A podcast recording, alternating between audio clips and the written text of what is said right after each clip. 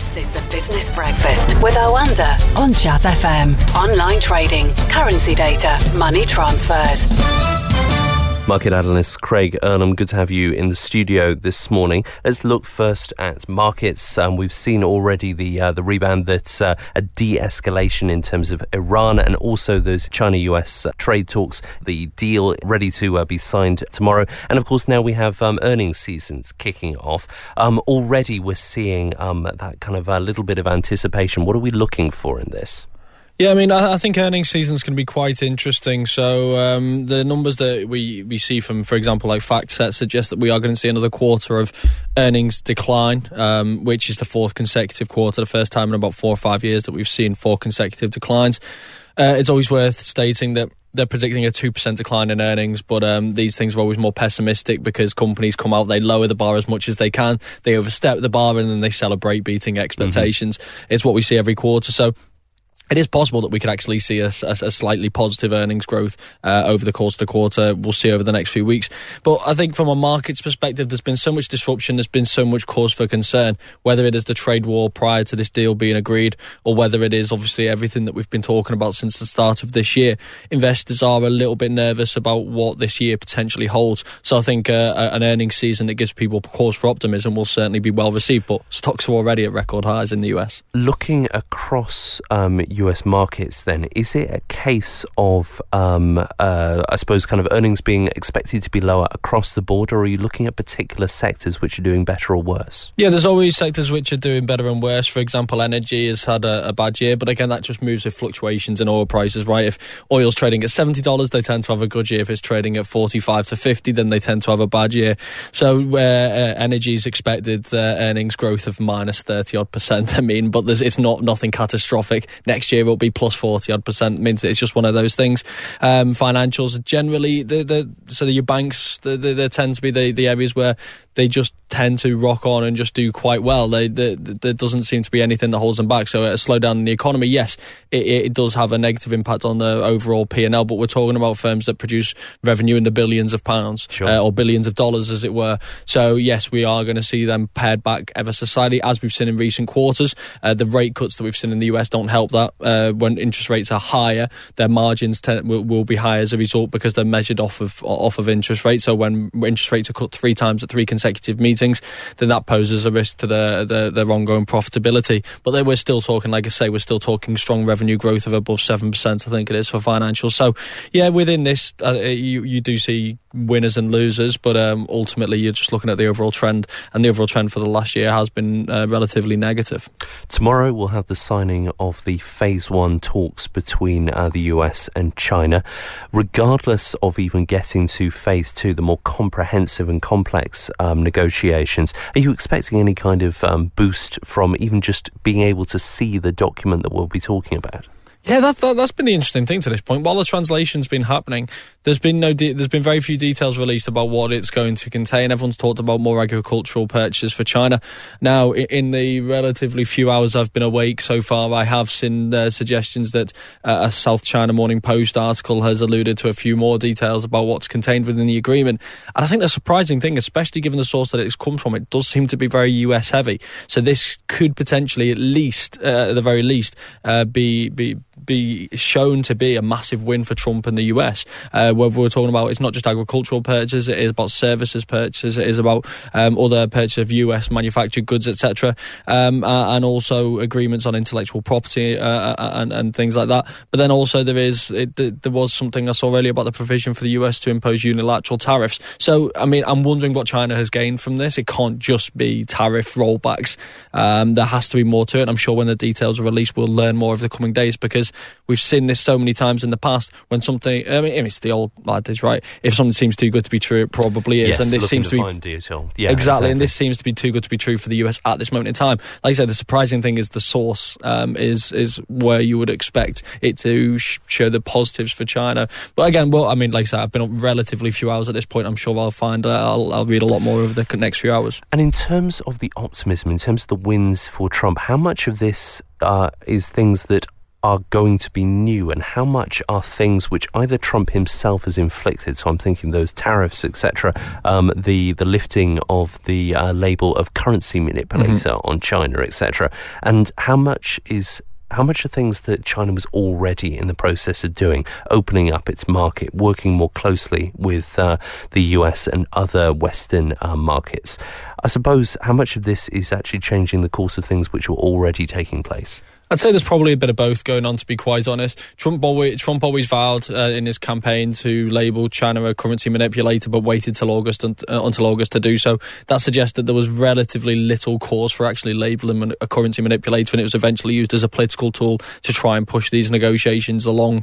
Um, uh, and now that's been lifted already, so we're talking four months after the actual labeling, they've lifted that. So he can now go into a campaign saying, "I promised to label him a manipulator, and I forced them to change their practice." Will we ever know exactly? Exactly how much they're changing their practices and what's being given over? Probably not. So it's kind of an arbitrary thing to measure.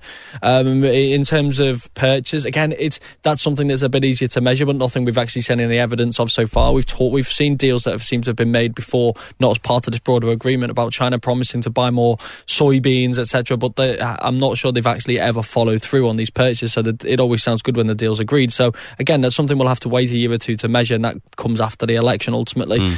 Um, but things on things like force technology technology transfer uh, and things like that. I think this is the most important thing. Actually, Trump wants to uh, to, to get his manufacturing base supporting him going into this election. He, they were a key component of what won him the election four years ago. Um, so that's going to be important, and that's why this part of the deal is, is important. But from from Trump's team's perspective, from the China hawks within his department, it is forced technology transfer. It is intellectual property. These are the real core components um, of this deal. And again, we'll learn more about this. And I do think China was probably heading down that route already, but that doesn't mean they've not been given a little bit of a, a nudge forward by these negotiations. And uh, I think that comes not just to the benefit of the US. I think Europe's probably going to be watching this very closely, thinking, what can we gain from this as well? Craig, at the beginning of this week, we um, heard that Flybe, which had been struggling for some time. This is the uh, the UK and indeed Europe's largest domestic airline, um, based down in Devon. Um, they have uh, turned now to the government um, regarding rescue plans, and now overnight we learned that potentially the government is considering cutting air passenger duty altogether in a bid to actually be able to save the um, firm to allow them to uh, essentially defer payments without obviously helping one business at the cost of the entire industry. Um, obviously, this is would it be good to save that um, firm in terms of the 2,000 jobs, others in the supply chain. But also, this is quite a large um, potential change in terms of how the UK does transport and tax policy, and I suppose also in terms of how businesses are interacting with government. Yeah, and it, I mean, when we we've talked about many businesses over the course of the last twelve months, we will be asking the question: Well, where was our support? Where where, where was the efforts made to try and stop us collapsing? But obviously, this is a very this is a different government, um, and this is I think every case is unique. It is interesting that they are looking at ways to try and get around saving this company. Obviously, as you mentioned earlier, the state aid um, rules mean that they can't just defer that one tax payment and uh, almost um, almost show preferential treatment towards Flybe. So these rules that they're changing now is to try and protect Flybe, but also to the benefit of the overall industry. But I think the really interesting thing here is obviously we're talking a lot about climate right now. We're talking about the bushfires in Australia uh, and how the, the, the targets which are being set uh, on climate, um, carbon free by neutral by 2050, um, is almost not aggressive enough when we need to be doing more. And at the same time, we're reducing duties uh, on, on, internal flights, which people could effectively be getting trains and everything if the infrastructure was better. So there's a real big uh, conundrum here for the government. Yes, this is going to be the problem, isn't it? So Flybe have always argued that they are unfairly discriminated against in terms of um, air passenger duty, because you pay it whenever you take off from mm-hmm. a UK airport. So £13 one way, £13 the other way, rather than if I'm flying out to Malaga, etc., yeah. only one way. Um, I suppose, though, this ties in with other ways that the uh, government has worked in perhaps non green ways. I'm thinking of the long term freezing of um, fuel duty. That's another industry where you could argue climate change um, considerations would suggest put that tax up. Yeah, exactly. And the problem that the UK has is they would put that tax up, you would have thought, if there was a viable alternative uh, uh, solution and if the infrastructure elsewhere was up to scratch. But the problem is we've spent so many years discussing the pros and cons of things like HS2 and other and, and other networks to kind of improve travel, which is which is greener, which is um, le- which helps the, the, our carbon footprint. That we we the, the the viable alternative just isn't there. You can speak to people on an almost daily basis, and you can see people who are making these short domestic flights, which could easily be done by train, but unfortunately they are a third of the price uh, and they do simplify the journey. So until you can actually compete and say, well, actually, we can compete on price and also make the journey easier and it reduces the carbon footprint, people are going to continue to take flight. And that's why there is a, such a strong business case for Flybe. Unfortunately, you're now creating, you're now creating a situation where, uh, in which to protect Flybe, to create these, to, to protect these 2,000 jobs, you're making it even cheaper again for, uh, for domestic travel and you're effectively incentivizing flying over trains. So it really is. It, it, we've we've reached a point now. Everyone knows our infrastructure in the UK just isn't good enough for domestic travel. So we need to see an improvement. I'm not confident that it's actually going to happen, but I mean, this. this I think this story, uh, the, the government's backed into a tough position, and you could argue for the sake of 2,000 jobs and for the sake of a domestic operator that's unfairly treated to an extent compared to those operators who do fly abroad that this is morally almost a good decision and the correct decision, but it does also highlight the fact that you, you are backed into a, a, corner which we shouldn't be seeing backed into, and there needs to be a broader look at why they are being forced to make a decision which goes against our climate objectives. Well, sure, it also sets a precedent. If you're willing to scrap a tax to save a company, there's a lot of companies that down the road would say, well, there are a few taxes we could do with scrapping. Business rates. Cutting a couple of billion um, pounds ahead of then talking about a new budget and massive infrastructure investment around the UK. I would imagine that uh, the Chancellor is not going to be terribly happy about this either. No, he's not. I mean, we're talking about we're talking about uh, the these duties do raise billions of pounds uh, a year. So I mean, we're not we're not talking about um, a small cut here. So all it, it, does seem to be this situation where every uh, every morning almost Sajid Javid is waking up and going. Boris has promised what? I mean, how am I meant to find the money for this? Um, so it's, it's it's it's very difficult, and like I said, we're gonna have to wait for the budget in March to actually mm. find out what their actual plans sure. are in terms and, of these spending. And of course, this isn't a promise. This is just something that is a, is being briefed overnight mm-hmm. as a potential. So uh, we'll continue to uh, watch this space.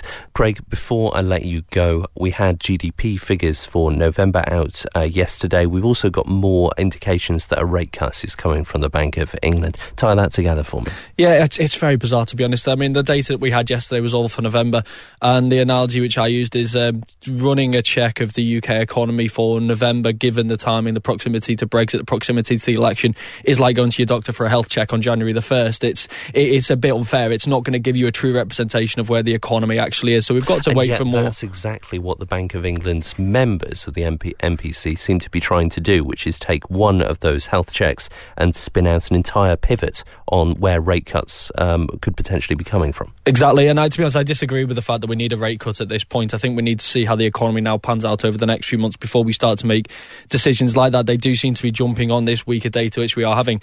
The one thing I will say in their favour is the fact there's been so much uncertainty because of Brexit and the, and the political uh, landscape over the course of last year. The, the Bank of England's felt like they've got no choice but to just stamp out and just do nothing because they don't know what the outlook truly is and therefore they've fallen behind the curve. A lot of central banks last year cut interest rates, and the Bank of England clearly felt like they were unable to because they would be cutting in the dark, and therefore they would be reducing the amount of ammunition they would need if no deal Brexit did materialise. So maybe they're trying, they're looking policymakers now standing back, going right now we need to play a little bit of catch up. I don't really think the economy actually needs it. I think the economy is going to get a bit of a boost this year just by the fact that some of that uncertainty has been removed. And I think once the data does start to improve over the next couple of months, maybe policymakers will take a step back as well. But the warnings that we are being given by policymakers right now are that a rate cut is imminent. But from my perspective, what's the point?